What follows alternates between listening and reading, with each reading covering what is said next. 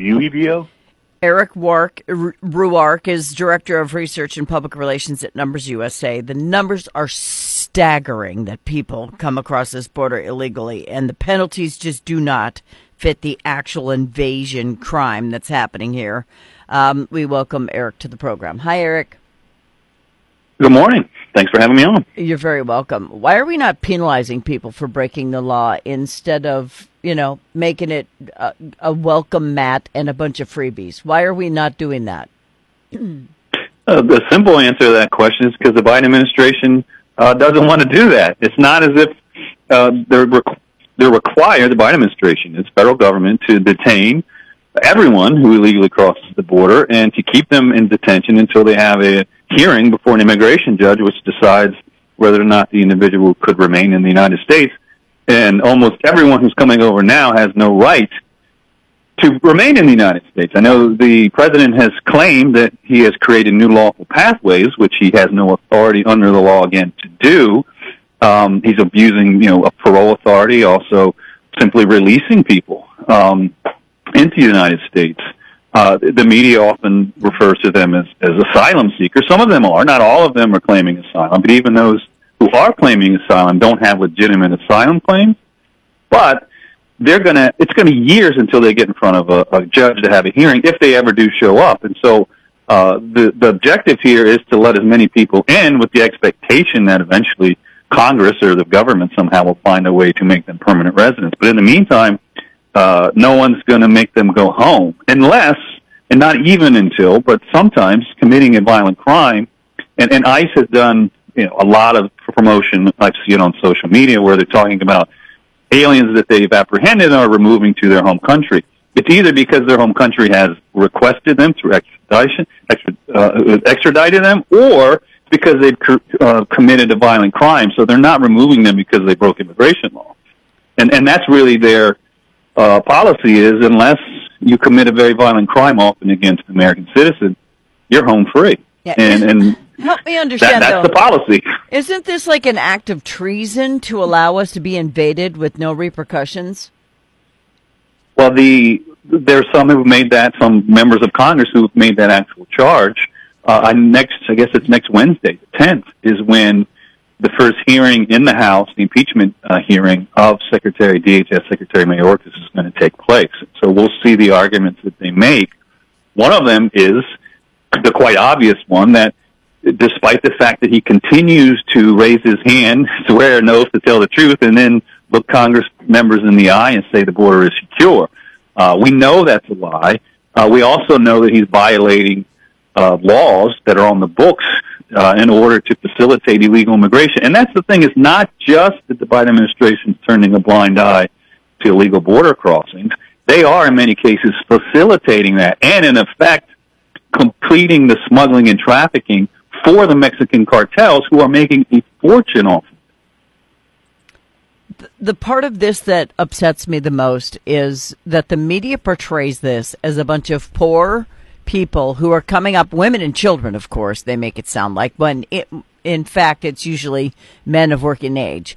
Um, there are some women and children in there because, you know, let's be honest, but they say they're seeking asylum from an evil regime that makes it impossible for them to live there. And it's just, it's flat out lie. So it's very upsetting to hear that when we know the truth, but they just keep saying it over and over again. And I think the people who are coming across the border smell a rat, and I think they know that the clock is ticking, and then they're not going to get to continue to just roll across because they're coming in numbers unfathomable right now. That's true, and as you point out, most people are coming here not for asylum, uh, but those who legitimately do have claims are are hurt by this because our asylum system is, is just in shambles because we allow it we allow it, our government allows it to be abused by people who aren't legitimately seeking asylum. Now, some people who come here are poor, certainly relative to the United States standards. But again, that's not a legitimate grounds for admission into the United States. And so oftentimes the, the new term we hear a lot uh, describing what's going on are migrants, right? Uh, and in a sense, sure, they're migrants. They're people who are traveling across borders. But when we talk about U.S. law, they are inadmissible aliens. And so uh, they do not have any legal right to enter and certainly not to remain in the United States. Mm-hmm. No matter how sympathetic some people might portray them, and, and certainly Americans are sympathetic to people around the world, but we also realize that there are limits, and not everyone who wants to come in the United States has that right. There is no right for anyone outside the United States to come into the United States. That's a privilege we extend to people. And right now, we're simply not abiding by the law or even recognizing that there are limits. Yeah. So, what's the number right now? What are we looking at?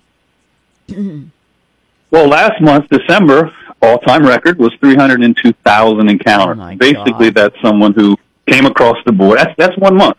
Uh, came across the border illegally, and when they say encountered, usually apprehended by border patrol. Um, but that doesn't count those the gotaways, right, and the knowns and the unknowns, the ones that border patrol agents witness or see evidence of crossings, and then ones we simply know are getting in, but we don't know who or how many, and and that adds to that total. And it's been about 800,000 just since the beginning of this fiscal year, which started October 1st. So, you know, when we talk about these numbers, there's nothing really to compare them to in the past. We're it's by far these are historic levels, and, and they're simply uh, unsustainable. And then Speaker Johnson led a House uh, delegation. Uh, I think it was over 60 members of the House, Republican members, to the border. And the, the rhetoric that we're getting from them is very good, but we need more than that. We need legislation. They've passed H.R. 2, but we're going to have a funding fight coming up here in February. And what we need the Republicans to do is to stand fast and to, to make the President of the United States say, I am more committed to an open border, and I'm willing to shut the government down in order to keep it open. That's not a political fight I don't think the President can win, but the Republicans have to understand they do have leverage, and, and you know, border security is non-negotiable, right? We're not trading that. We can't trade that for anything else. It's got to be at the top of the list. But it's never going to be. I mean, I, uh, we're saying this out loud, and we all know as we're saying it, it's not going to happen. So they're not going to do anything about the border. They keep bringing it up, like as we get toward the election, that they they have plans to do something. But you and I both know that's crap. It's not true.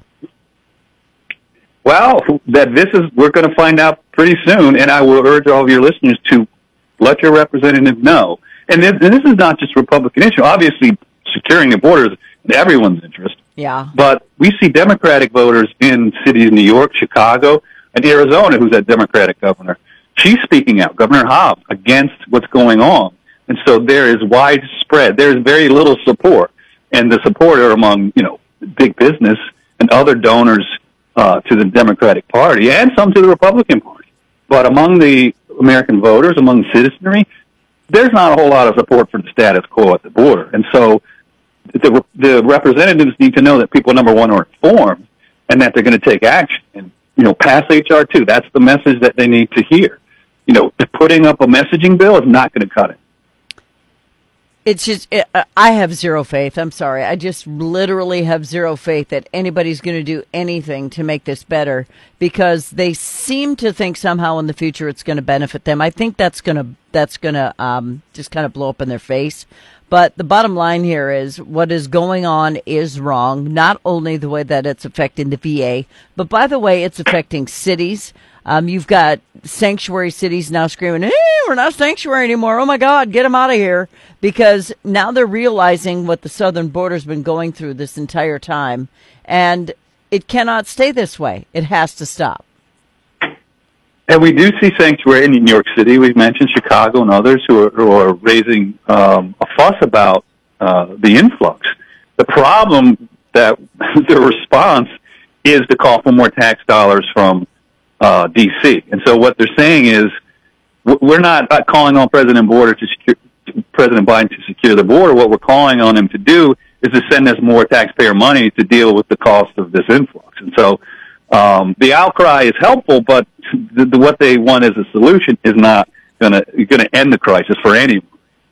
Yeah, well, until we just actually shut down the border and you have to show an ID and there's a wall and there's a way to keep people out, the flood is going to continue. Our infrastructure is going to break as we know it in the southern states who have to belly roll this because I've told you before when you've been on this show, Eric, I've had family members move to get away from being as close to the border as they were because all their stuff was going missing in their backyard. I'm not saying everybody who crosses is a thief, but when you're desperate and you're hungry and you've been walking for how many hundreds of miles and you get across the border and you see something to eat or take that's of value, you're going to do it when you're desperate. So, no, that's true. Though I understand it, it doesn't make it any righter for the people who are having to go through it all. And it's got to stop. So we've got to do something. And this this government that we have right now is not the answer. Well, that's true. And and as you point out, you know, there's so many people coming over, and it, it, they're basically being invited into the country. And so this idea that um, you know what, what what's available to me here isn't mine. I mean, we have the federal government saying, "Come in, right? Break our laws. We'll assist you." And so the, that mindset is there's no consequences for my actions. And and you know, I always point out, Numbers USA always points out, people who want to come to the United States of America and have a better life, that's a very rational decision, right? We can sympathize with that. Right. But that's that shouldn't be the basis of our immigration policy. Americans want a better life for themselves and their children, and that seems to always be left out of the discussion about how immigration policy should be formulated. You know, we the American people also want a better life, and as you point out, what's going on is not sustainable, and it's not going to lead to better life for anyone in this country. No, but we're all racist because we think this. It's about the economy, stupid. That's what it's about, everybody. We cannot sustain this in any way, shape, or form. This onslaught of people is taking up more power, more money, more water, more everything that we have available to us right now. And if we don't get it under control, there's not going to be enough to go around, and then we're really going to have a crime problem. Jeez. Oh, you're right. Yeah, people don't think. Uh, you know, it's always about we're a nation of immigrants. Um, yes, but but that's not immigration policy again. Public policy is, is difficult. You need to make difficult decisions, and and more importantly, you need to enforce the law. And so we always hear we're a nation of immigrants and a nation of laws. Well, part of that equation is is gone missing, right? Mm-hmm. Yeah, but well, we've got to get our brains working correctly in order for logic to get passed through the. It'll make it through the House, but again, we're going to have a problem with, with in the Senate. And I don't know with this administration if we're going to come to a reasonable conclusion on immigration. I just don't see it happening. Well, like I say, we're going to see coming up, and, and the Biden administration understands the political. I think they're starting to realize the political liabilities of this. But you know, the question remains: what are they going to do besides send out tweets saying how tough they are on the border? I mean, no one believes that, but that seems to be how they're going about demonstrating that they're taking it seriously. You know what's sad? Some people do believe it.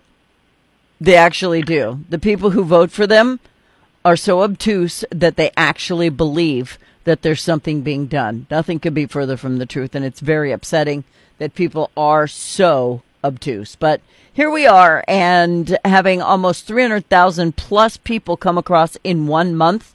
That's like five of our cities coming across. It, it's like the population of Nebraska coming across in and in the numbers aren't they're not slowing down. Yeah it's just insane to me. But um, we've got to do something quickly. They're keeping track of the numbers. Eric where do they go to to follow what's actually happening at the border in reality? Numbersusa.com we've uh, got a new website and you can go there you can get information and you can more importantly take action. We can connect you with your representative and you can let them know. Pass HR 2. Yep and and get it done. I know all of the Missouri representatives are going to do it because they're not stupid, but we need to work on Illinois for sure. I believe our other surrounding area where people are listening would would vote for it as well. But those who are listening online, make sure your senators and your House of Representative people make do something about the border. Eric, thank you so much for your time and happy New Year. Happy New Year. Thank you for having me. Thanks, Eric. Bye bye.